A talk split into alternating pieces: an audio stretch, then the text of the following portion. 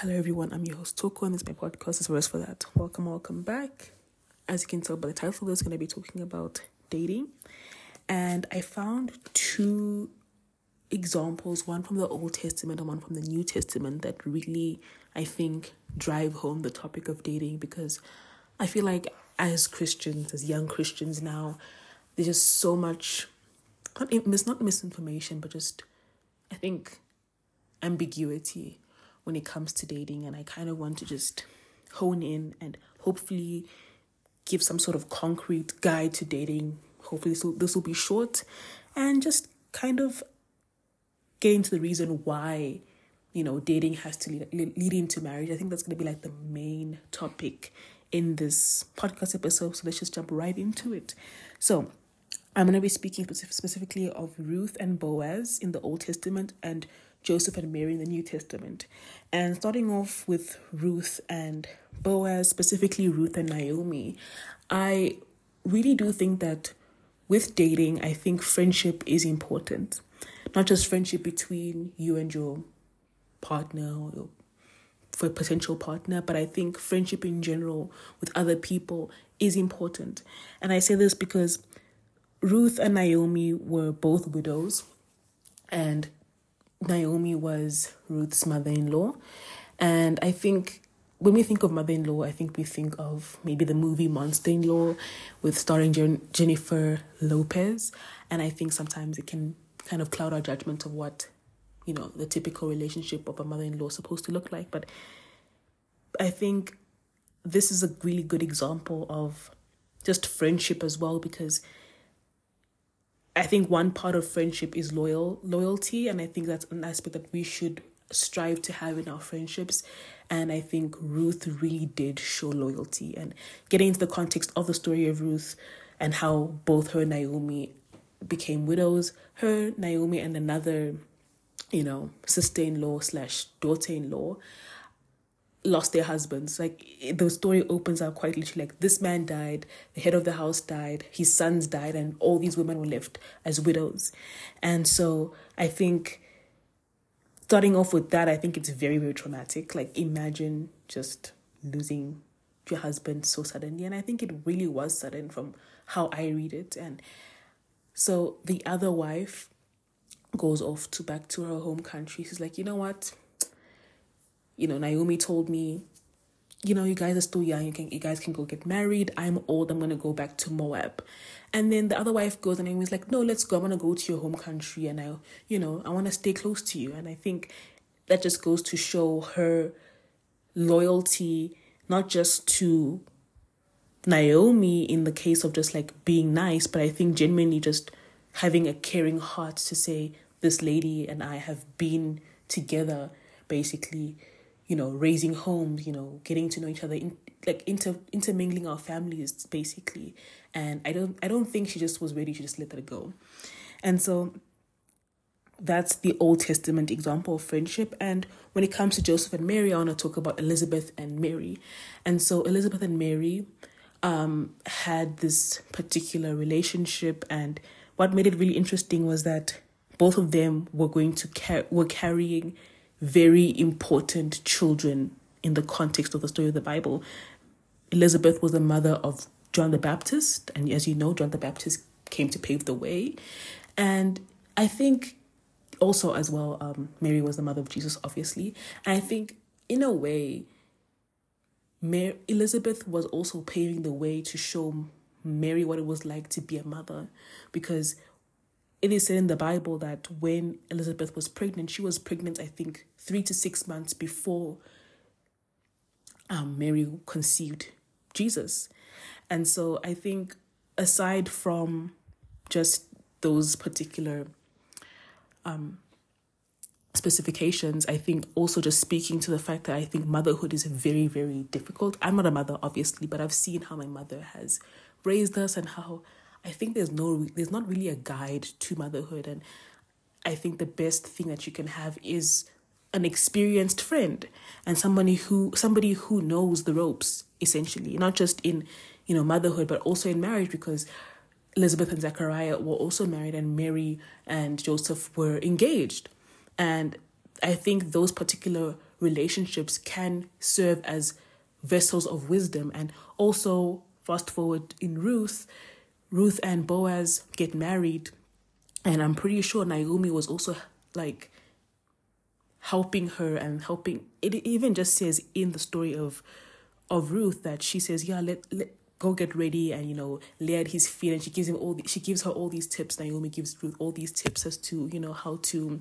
you know, catch Boaz's eye essentially, and also I think that just goes to show that you know she was being this vessel of wisdom and it's so interesting when we speak about wisdom and these things that in Proverbs 8, wisdom is depicted as a woman. And it's not to say oh, men can't be wise or anything, but I think in the context of the story and dating, and I'm assuming that most of my listeners are women, so young women, single women, maybe not all of y'all are single, but I think most of the people are listening are women. So I think how we can also get wisdom is through good counsel. And part of good counsel is to have, you know, people who are more experienced and more informed because there is wisdom in years and in living life longer and having different experiences. So I think that's kind of like the foundation I think relationships and dating should have is having people around you from both sides, not just, you know, women or the woman in the relationship relationships having friends, but also men should have friendships with other men to help get guidance on what it means to navigate the things that dating brings and could also consequ- consequently bring, such as marriage and kids and stuff like that. And these are just some excellent examples of people in the Bible that had godly counsel and also people who went before them and showed them the ropes, essentially. And yeah, so I think also, aside from friendship, could also be interpreted as sisterhood. You know, I think one thing that women are really good at is really having like kind of like a sisterhood. Basically um doesn't necessarily have to be biological. Sisterhood could also just be non-biological. And i think that's kind of the, closeness that I, that I picture these particular women having is these these these particular women having that type of friendship you know just that close sisterhood type of friendship. So yeah and I think the first point that I wanted to point out was that we have to know our why. Aside from a good foundation of friendship, we also have to know our why. And I want to focus specifically on Ruth because I think when we think about Ruth and Boaz, we say, "Oh my gosh, yes, he provided for her," and those are those are very true things. But I think we forget that she was very loyal, and had she not been loyal to Naomi, I don't think she was gonna meet Boaz like thinking of like the butterfly effect and stuff like that if she had chosen the same path as the other daughter-in-law or sister-in-law she wouldn't have met boaz because boaz was in the same region that her and naomi went to live in.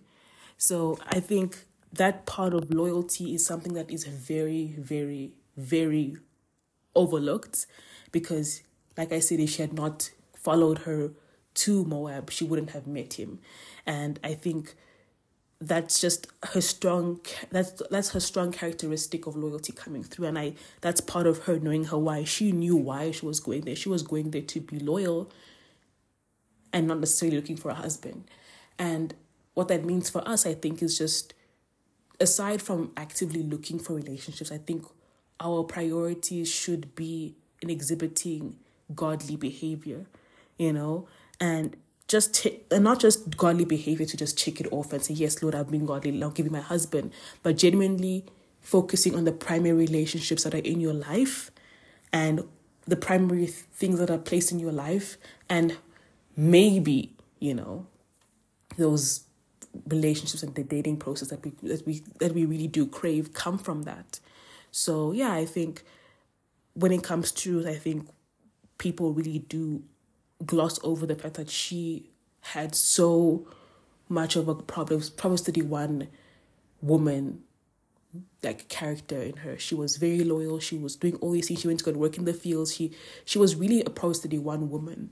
And you know, I see people making jokes about it, but genuinely we have to be Proverbs 31 women even before we're dating.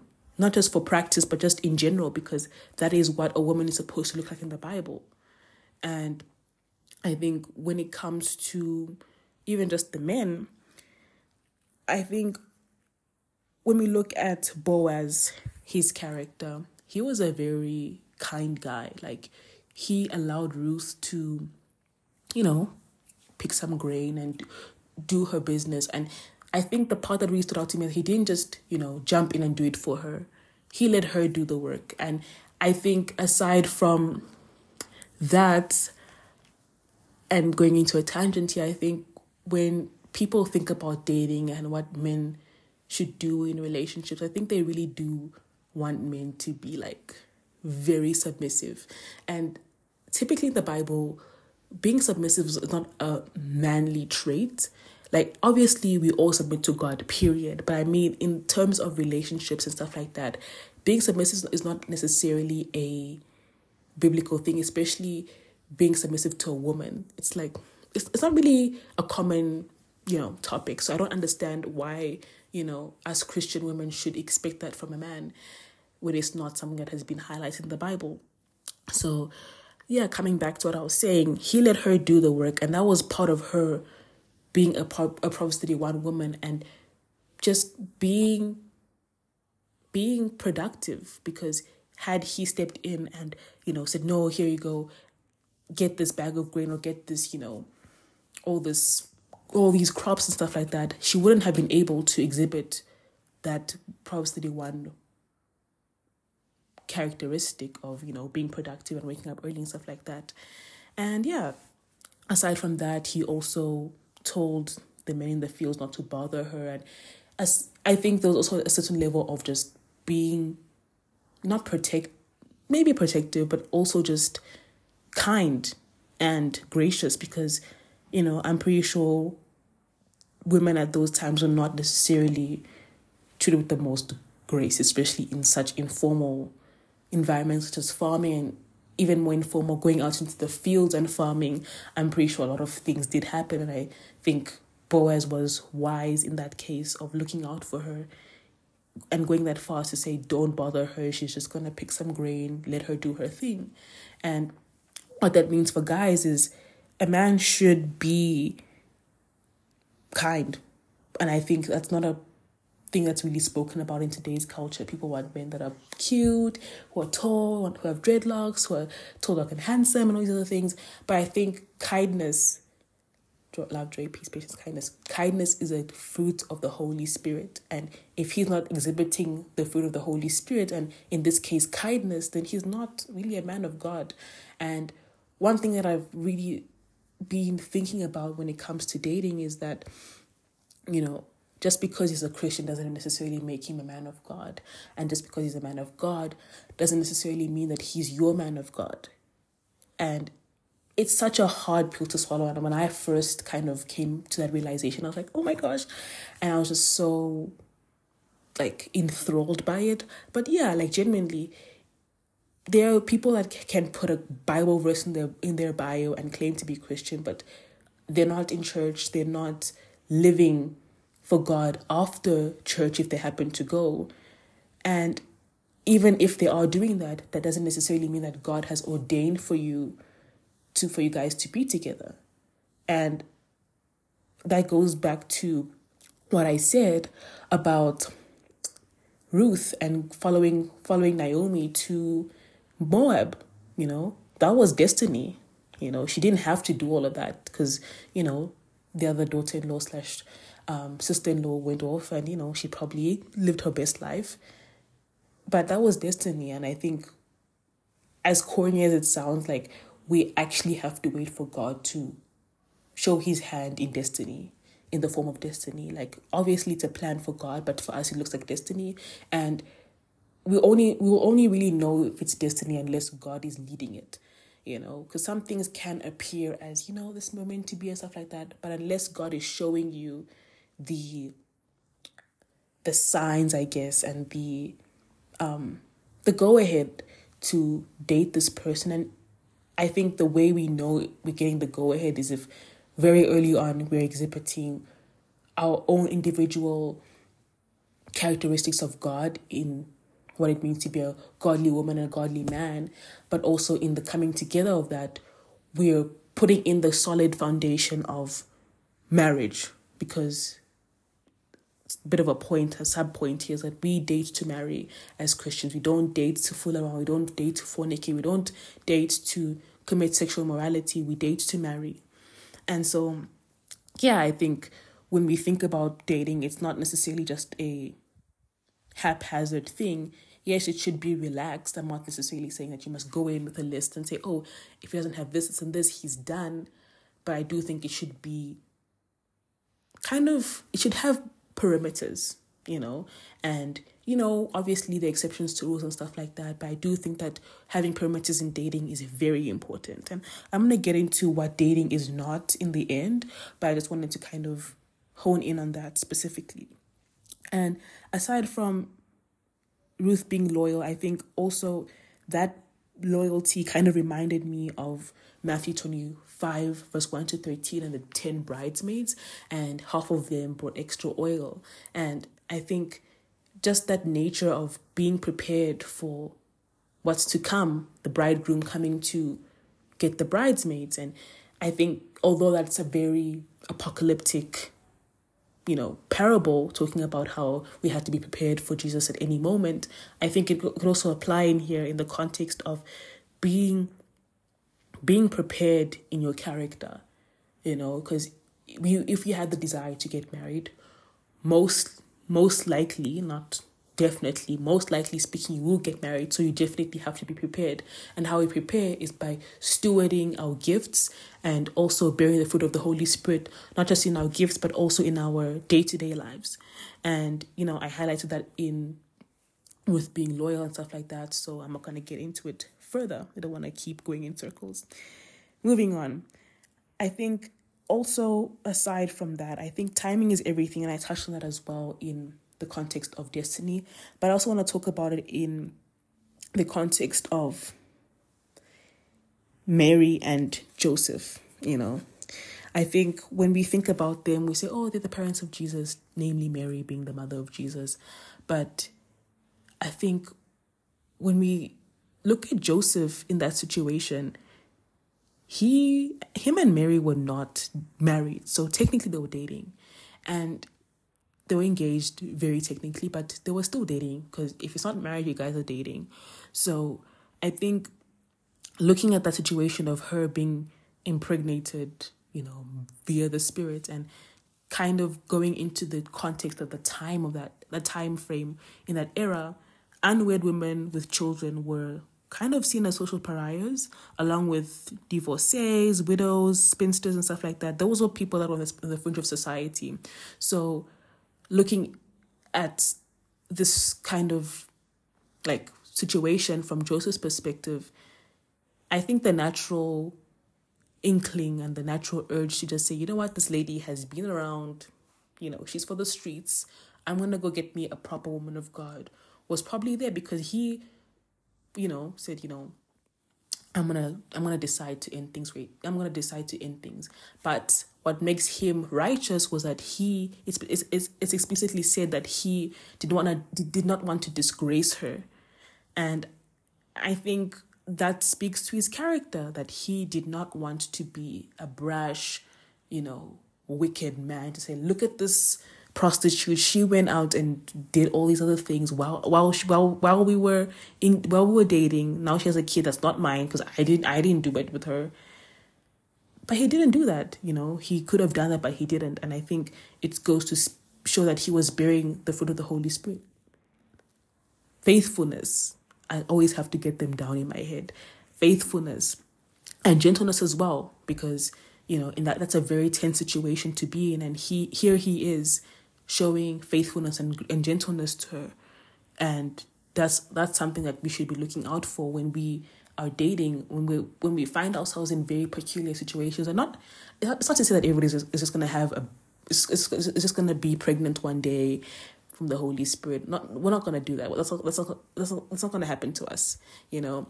But I do think that when we find ourselves in situations that you know may seem a, a certain way and may even be out of our control, whatever it may whatever it may be, the person that we date has to still show the fruit of the Holy Spirit in their response to us. And even though we that person may have and including ourselves even though that person may have the manly or the fleshly inkling to you know take matters into their own hands just as joseph wanted to end things where godly counsel comes in is when i believe the angel of the lord came and said you know this is what's happening what she's saying is telling the truth and do not end things with her. That's what happened. And he, him following that and, you know, following, obeying that instruction is him being a man of God because obedience to God is very, very important. It's a righteous thing to do. So not only was he bearing the fruit of the Holy Spirit, but he was also exhibiting his righteousness in obeying the word from the angel of the Lord. So, yeah. Moving on, I kind of also wanted to talk about Mary's perspective as well, her being impregnated in such a weird time and such a weird instance and never seen, never before seen circumstance. And like I said, the unwed women with children, divorcees, widows, and spinsters were the social pariahs, along, along with lepers and stuff, and people like that. And it must have been very terrifying to kind of be perceived this way. And I think had she been going through it alone, it would have been even more terrifying. And since Joseph was there to support her by not leaving her, I think it, it made all the more difference to the relationship. And I say this all to say that that highlights the importance of being in equally yoked relationships. And I think in the Christian spaces, we kind of have these terms floating around when it comes to dating and stuff like that. And it is true we should be in equally yoked relationships, but I think going into why is important. And as I highlighted, you have to be in equally yoked relationships because you yourself are equally yoked with God. Not necessarily in terms of power, but in terms of responsibility and positions. God is the ultimate you know, father, head, and everything over our lives.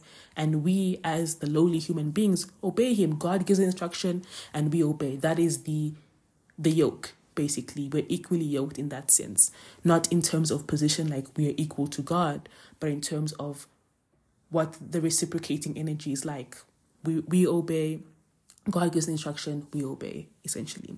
And once we have that um practice, I guess, of being yoked with God, we will able to we will be able to use what we what, what we've been experiencing with God to step into relationships with that kind of mindset and knowing what that means, you know, because we've already had this practice essentially. And this is just a very specific example, the story of Joseph and Mary. And I think it being specific is irrespective of what it looks like to deal with situations that come in life as equally yoked people. And side note here, I think equally yoked relationships don't necessarily have to be subjective to relationships, but I do think also it could also be in friendship as well. Like if I'm being, if I'm a Christian woman, my close circle of people should be fellow Christian women and people of God, you know? And yeah, I think all in all, I think for us as Christians, what we face in society, especially nowadays with things getting even more intense and so many more anomalies when it comes to dating and all these traditional rules being broken when it comes to dating, it's important to have a firm foundation and a firm union. So that includes the people that come together with the union, our friendships, and who we're consulting and who we're confiding in for wisdom. And that also comes in the relationship with God. We also have to have a strong, strong relationship with God, strong enough to know what it looks like to be in a godly relationship, what the positions of marriage look like when we're before that, which is dating, what that looks like, you know, before we get into marriage, us dating to marry means that we have to set in the foundations for what a godly marriage should look like in our dating. And that comes from an individual character of being godly men, godly women. And in the relationship as in the relationship as well, it also means heeding to scriptures like Ephesians 5, the latter part of Ephesians 5. Very, very, very, very comprehensive um, guide of what it looks like to be in a in a godly marriage and relationships and stuff like that. And gleaning from that, you kind of get, hopefully, I mean, get the understanding of what it what marriage should look like and what we should be working towards in our singleness as well and in our relationship. And I think we also have to take away the stigma of, oh, once I get in a relationship, I'll fix this. Yes, there are things that do get fixed and do get um, change in us when we are in relationships, but there also is work to be done in our singleness. There is work to be done when we're preparing for relationships, when we're courting and stuff like that. And I think to just throw all sort of progress or character development into the basket of marriage and shedding it away is just mm, counterproductive and kind of counterintuitive as a Christian or what we should be in, in tuned to do, you know.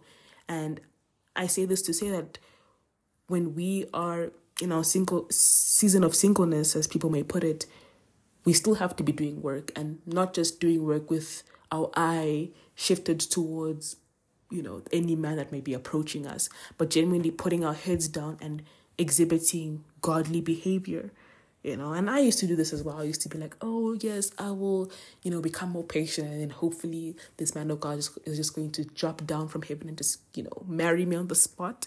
That's ridiculous but that's genuinely how i used to think. But yeah like uh, and that's unrealistic. We genuinely have to work in that season regardless of whether or not we are in a relationship or we are dating. So yeah. I think also I wanted to also speak about how what speak about what dating is not, especially you know, kind of trying to uproot what we might have normalized from the world.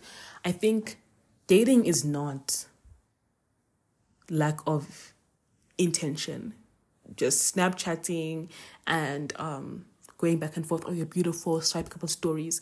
That's not dating. That's not dating. That's just you know, window shopping, if I can put it that way. You're just looking and, you know, you're not necessarily showing intention. And, you know, intentionality is particularly more so, I think, male leading. Like, you know, the man has to ask the date and stuff like that.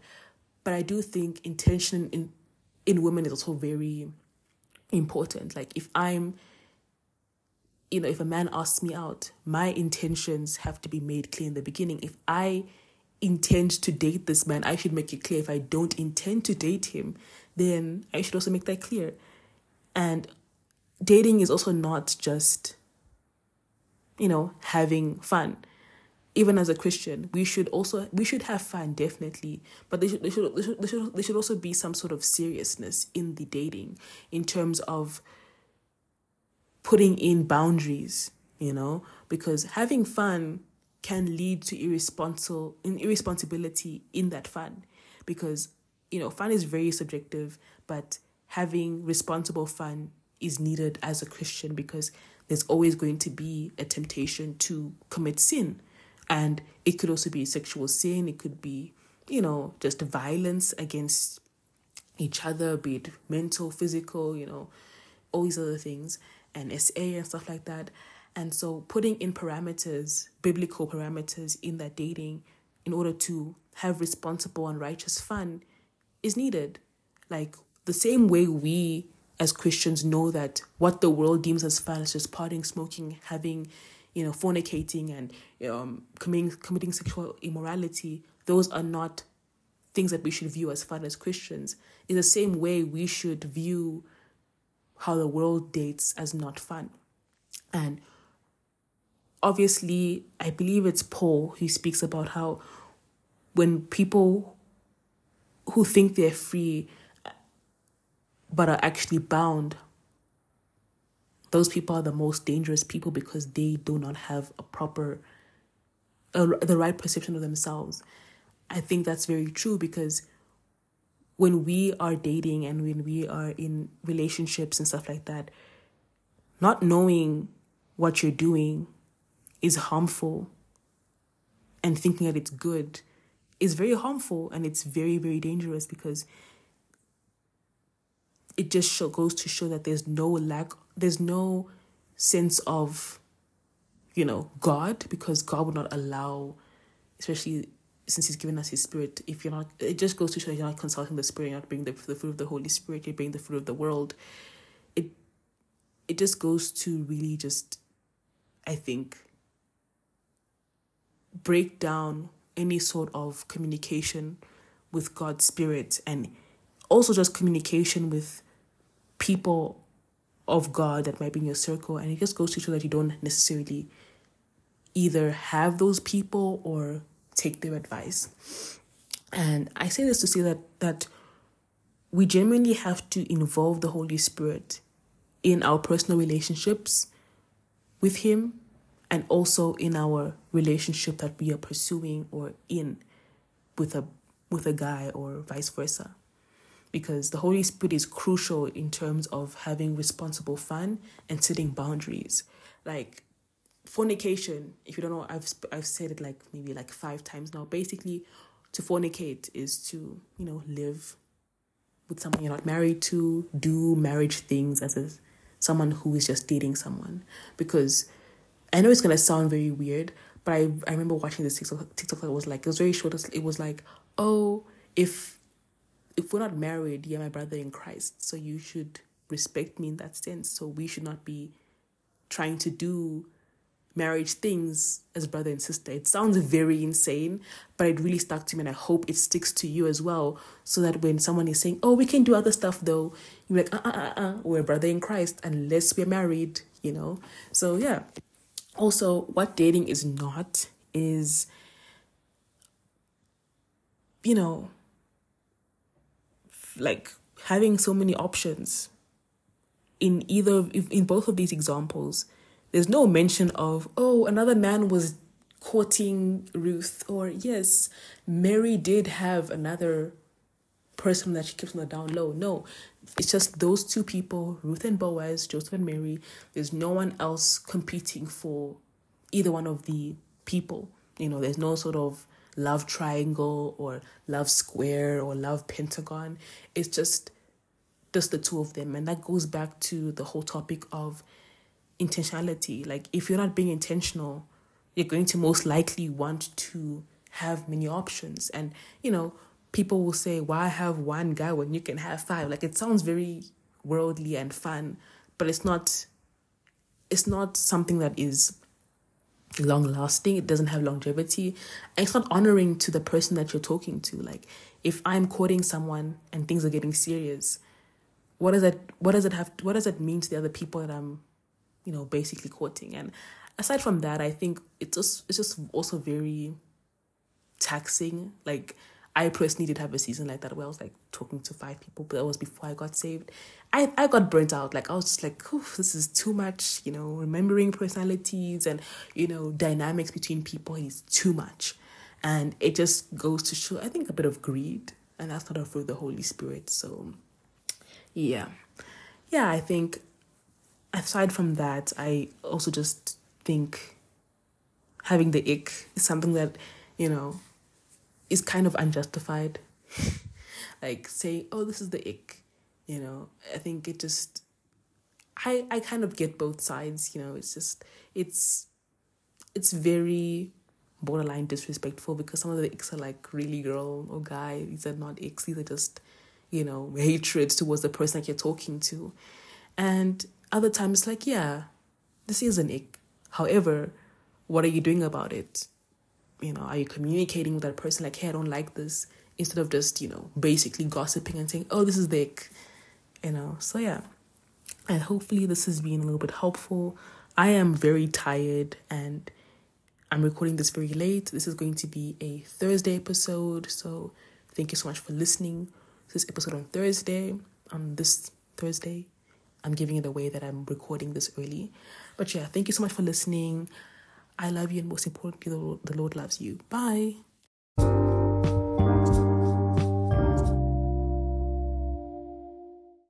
as you may or may not know, Christians are being persecuted in other countries on a daily basis. So I believe it's up to us Christians, fellow believers in Christ, to support them either financially or spiritually. So would you please, please, please click the link in my bio under persecuted Christians, support them financially and join me in prayer either five minutes, two minutes a day, just to pray for them and pray for their strength and their courage to continue worshiping God and to continue following Jesus.